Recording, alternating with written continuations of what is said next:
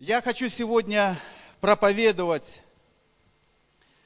на тему порядочность. Александр, э, пожалуйста, мне нужна ваша помощь. Пожалуйста, вы видите слайд. Место Писания, э, которое я хочу предложить вашему вниманию, оно э, звучит следующим образом, вернее, говорится в нем следующее. Это два места Писания, книга притчи и послание к римлянам, которое я сегодня зачитывал в начале нашего служения. Первое э, место Писания притчи 10.9. Кто ходит в непорочности, тот ходит безопасно. И следующее место Писания э, это послание к римлянам, Ибо Царствие Божье не пища и питье, но праведность и мир и радость во Святом Духе. Кто сим служит Христу, тот угоден Богу и достоин одобрения от людей. Дорогие друзья, сегодня хотелось бы поговорить именно на эту тему, на тему порядочность. Пожалуйста, переключайте, потому что что-то не срабатывает мой пульт. И я предложил вашему вниманию социальное определение слова порядочности. Порядочность – это моральное качество, которое всегда выполнить свои обещания и не наносит умышленного вреда окружающим. Это порядочность. Я бы э, добавил сюда еще, что порядочность – это моральное качество человека – подкрепленная духовной силой, если касательно э, нас, христиан. Потому что если взять этот э, двойной, так скажем, э, ну, вот это смешанное понятие моральное и духовное, то это более сильная получается наша порядочность. Дорогие друзья, почему я э, хочу говорить сегодня на эту тему? Во-первых, в принципе, мы никогда не говорили на эту тему в церкви. Мы говорили о непорочности, мы говорили о э, благочестии. Это все то же самое в принципе. Но никогда не говорили именно э, на тему порядочности и не называли именно это слово. Дорогие друзья, почему именно мне сегодня хочется, а я думаю, что это Божье побуждение говорить на эту тему, потому что э, я не могу сказать, что нам, как церкви, не хватает этого. Я не могу, подчеркиваю, этого сказать, но хотелось бы возбудить в нас, христианах, чистый смысл, что нам необходима, необходима порядочность. Еще немножко отстранюсь и скажу почему. Вы знаете, э, наверное, от меня, как от служителя, не совсем будет правильно, чтобы звучало это слово, потому что я должен выглядеть со всех сторон духовно, и у меня никаких социальных, так скажем, э, мыслей даже не должно быть. Я, наверное, не совсем правильно и э, расскажу этот такой пример – когда в церкви задают вопрос детям на воскресной школе, я думаю, что многие об этом слышали, и, э, значит, э, детям показывают там э, и говорят, что на все, все то, что вы видите, это сотворил Бог. И то, что вы видите, это тоже, но все Божье творение. И везде мы должны видеть Христа Иисуса во всем. И вот деткам, я думаю, что я неправильно рассказываю, но смысл я попытаюсь донести. И деткам показывают на воскресной школе белочку. И говорят, что это такое, дети? Мальчик встает и говорит, говорит, очень похоже на белочку, но я думаю, что это Христос. То есть, если я правильно донес, ну, вы поняли смысл. То есть мы, христиане, э, можем завуалировать все, что угодно – употребляя наш христианский, так скажем, э, словарный запас. И мы употребляем его, где нужно и где не нужно.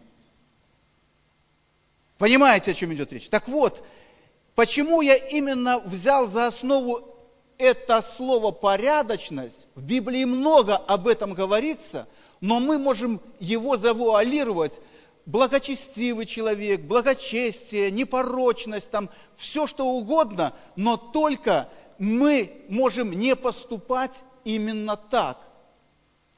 Э, дорогие друзья, я хочу вам привести один пример. Это не мой пример, это мною прочитанный пример, но когда-то э, инженеру, конструктору, который э, создавал значит, самолеты, ему задали вопрос – кто-то из людей задал вопрос и сказал, э, э, вопрос был следующего характера.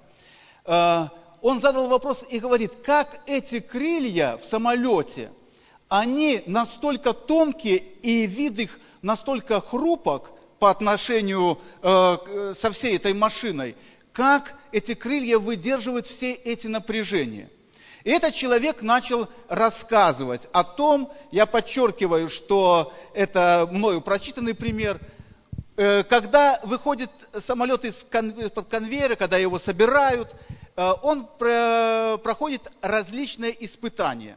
Я, конечно, не могу представить, как это, но крылья, может быть, это такая, такая модель самолета, но крылья их, значит, они сжимаются прямо практически до крыши. Это примерно э, до кабины пилота. Примерно это так. Я думаю, может быть, это какой-то маленький самолет там.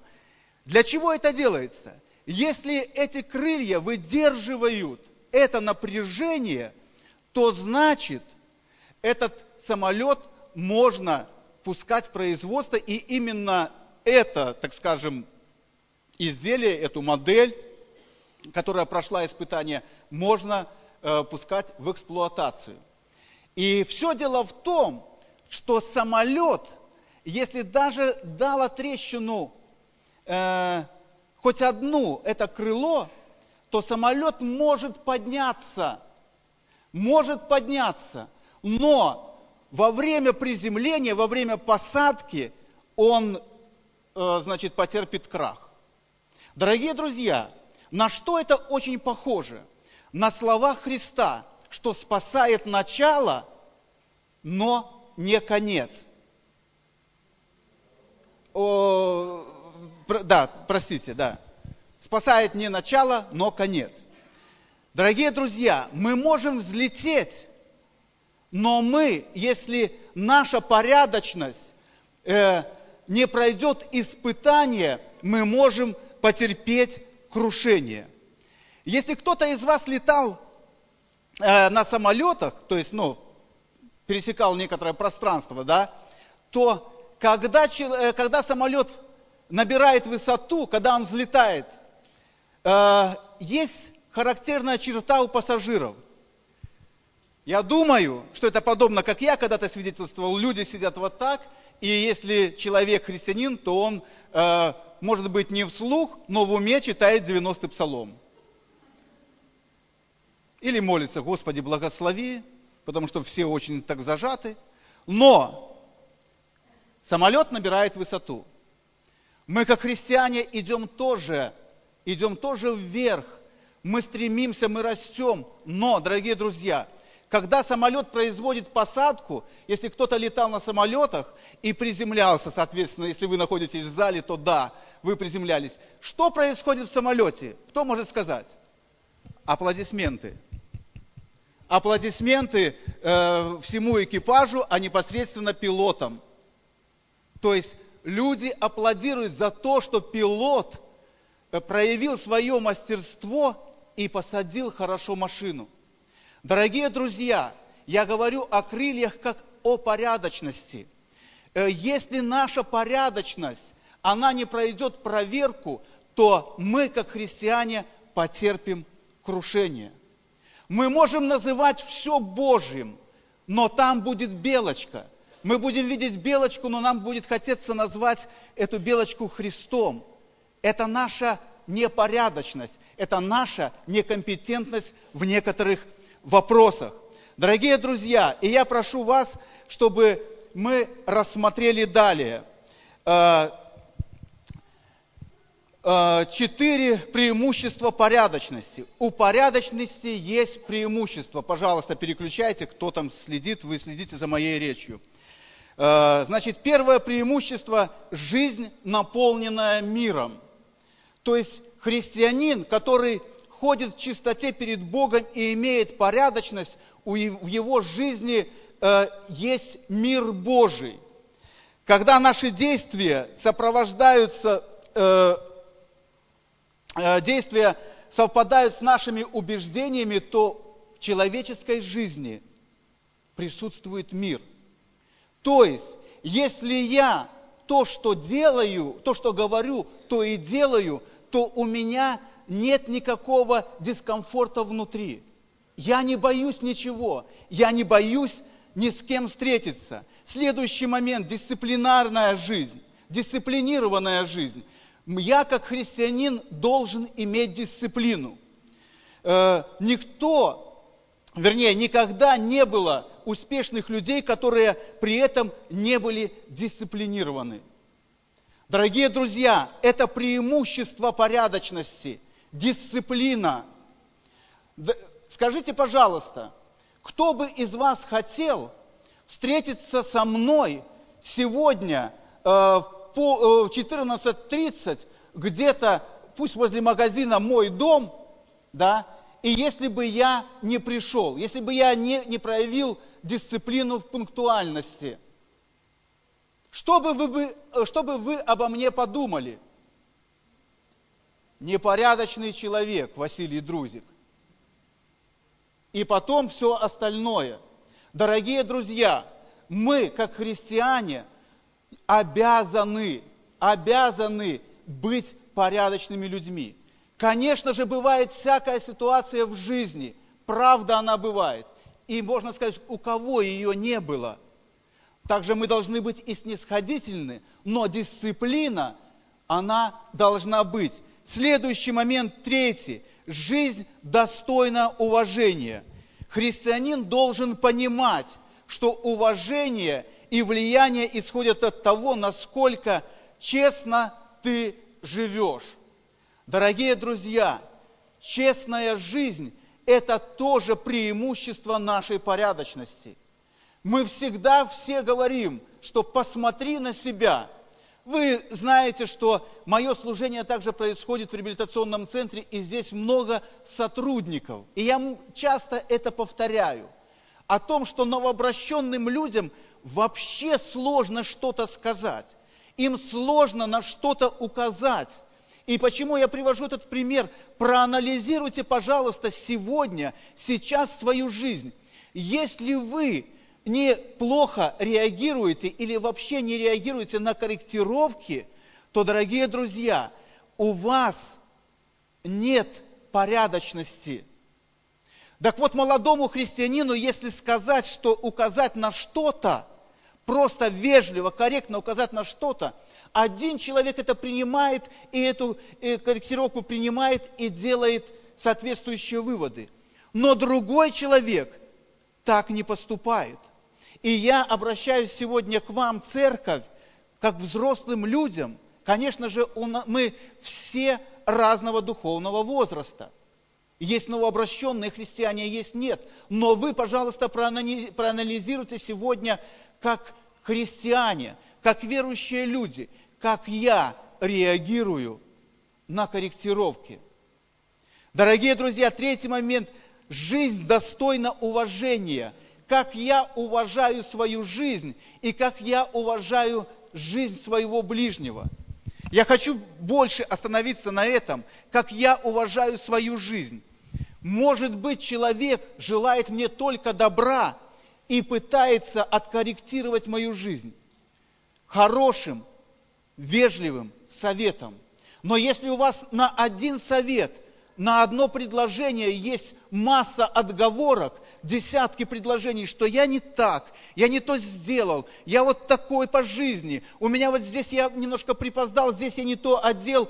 Дорогие друзья, проанализируйте свою жизнь. Это касается меня в первую очередь, но я говорю сегодня также и к церкви, потому что я сам в теле.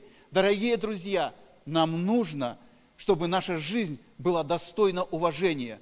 Мы должны уважать свою жизнь и жизнь нашего ближнего человека. Это очень явно прослеживается в церкви и в семьях, в коллективе, э, на работе, где, ты, где бы ты ни находился. И следующее, четвертое преимущество порядочности – это позитивное наследство. Человек, который э, оставляет в наследство порядочность, оставляет намного больше, чем все достижения, которые он достиг в жизни. Дорогие друзья, я когда-то, э, не помню, читал или видел какой-то документальный фильм, о, о, говорили о ком-то великом, э, каком-то человеке. Э, это был или художник, или поэт, не столь важно. Я просто не запомнил даже его, но я помню именно это выражение. О нем сказали его друзья и коллеги по цеху, что это был человек чести. И для меня, я не помню его имя, я не помню его род занятия, но я очень сильно запомнил это выражение. Это человек чести, потому что позитивное наследие он оставил после себя. С кем он не общался, после э, общения с ним, он оставлял один позитив. Позитив был, это его порядочность. Он был порядочный человек. Он всегда побуждал к чистоте. Он всегда оставлял доброе после разговора. Дорогие друзья, это преимущество, позитивное наследство. Тебя, может быть, не быть уже на земле, но ты можешь оставить после себя это позитивное наследство под названием порядочность. Идем далее. Второй пункт. Э, христианин должен наблюдать, где порядочность может дать трещину. По, говоря нашим языком, христианским, церковным языком, мы должны проявлять бодрствование по отношению к своей жизни. Если ты, дорогой друг, не являешься бодрствующим человеком, в твою жизнь может прийти, прийти Э, в твоей жизни может произойти урон. Если ты не заметишь, если ты не заметишь, где у тебя прохудилось. Э, кто-то сказал, что порядочность подобна погоде. Все о ней говорят, но никто ничего не делает.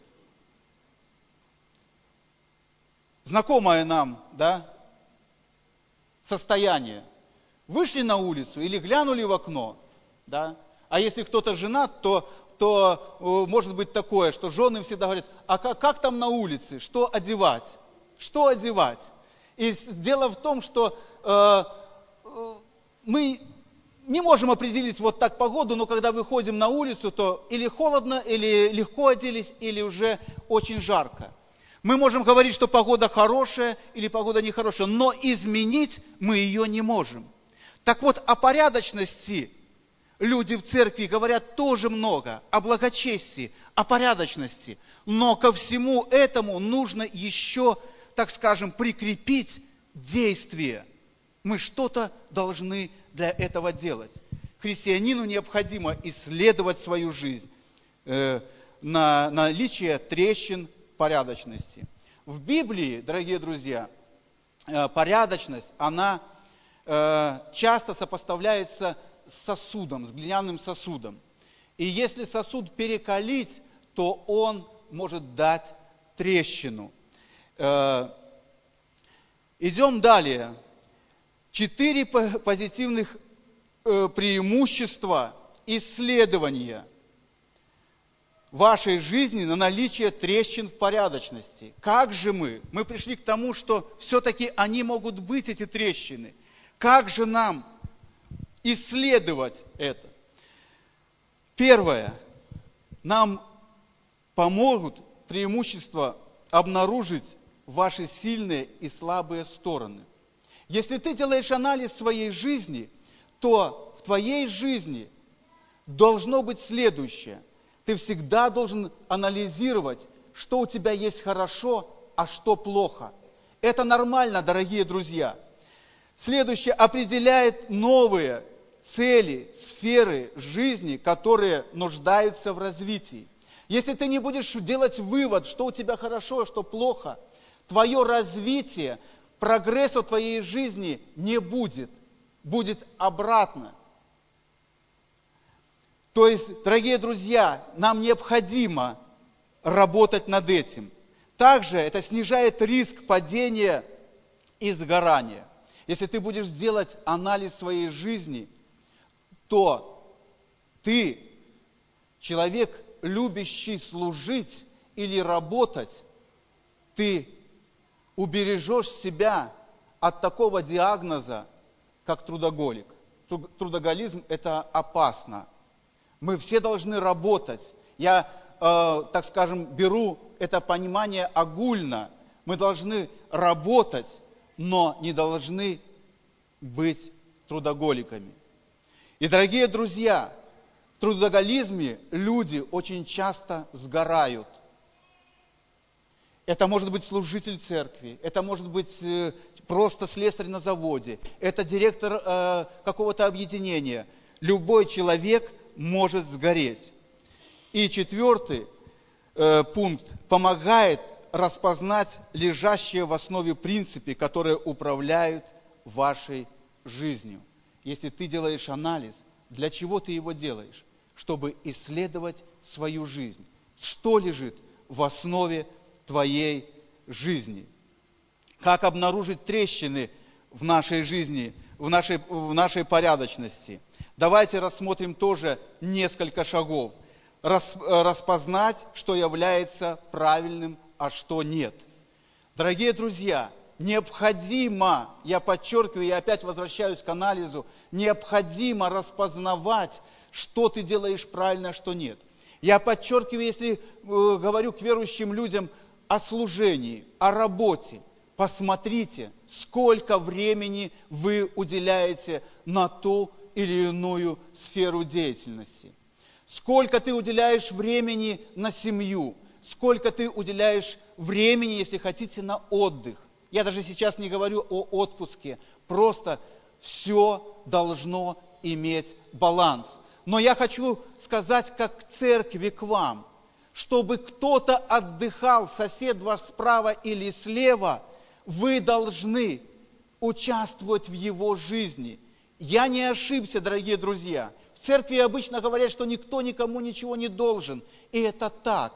Но если я хочу, чтобы отдохнул мой ближний, я могу поучаствовать в его жизни. Работать над тем, что обнаружил, если э, даже придется жертвовать собой. Это то, о чем я говорил, поучаствовать в жизни. Говорить открыто о том, что э, действует, исходя из собственного понимания того, что является правильным, а что нет. Мы должны анализировать свою жизнь. И третье, последнее. Порядочность христианина определяется тремя сферами. Порядочность в убеждениях. Протестируйте себя, что я делаю правильно, а что нет. То, о чем мы говорили. В действиях совпадают ли мои действия с моими словами. Это очень важно. Это очень важно то, о чем я говорил в начале молодому человеку, когда ты говоришь, делаешь корректировку, он может отказаться, может принять. Но принять он может в том случае, если твои действия, они совпадают с твоими словами. И порядочность в разговорах. Говорю ли я другим, почему я поступаю так? нам нужно быть порядочными в словах. Итак, мы сегодня рассмотрели четыре пункта. Человек должен знать о преимуществах порядочности. Христианин наблюдает, где порядочность может дать трещину. Преимущество порядочности и сферы, определяющие порядочность христианина. И в итоге, хотелось бы сказать, это у вас на слайде должно быть, исследуйте свою жизнь на выявление пробелов своей порядочности. Мы порядочные люди, но каждому из нас нужна, необходима именно вот это исследование.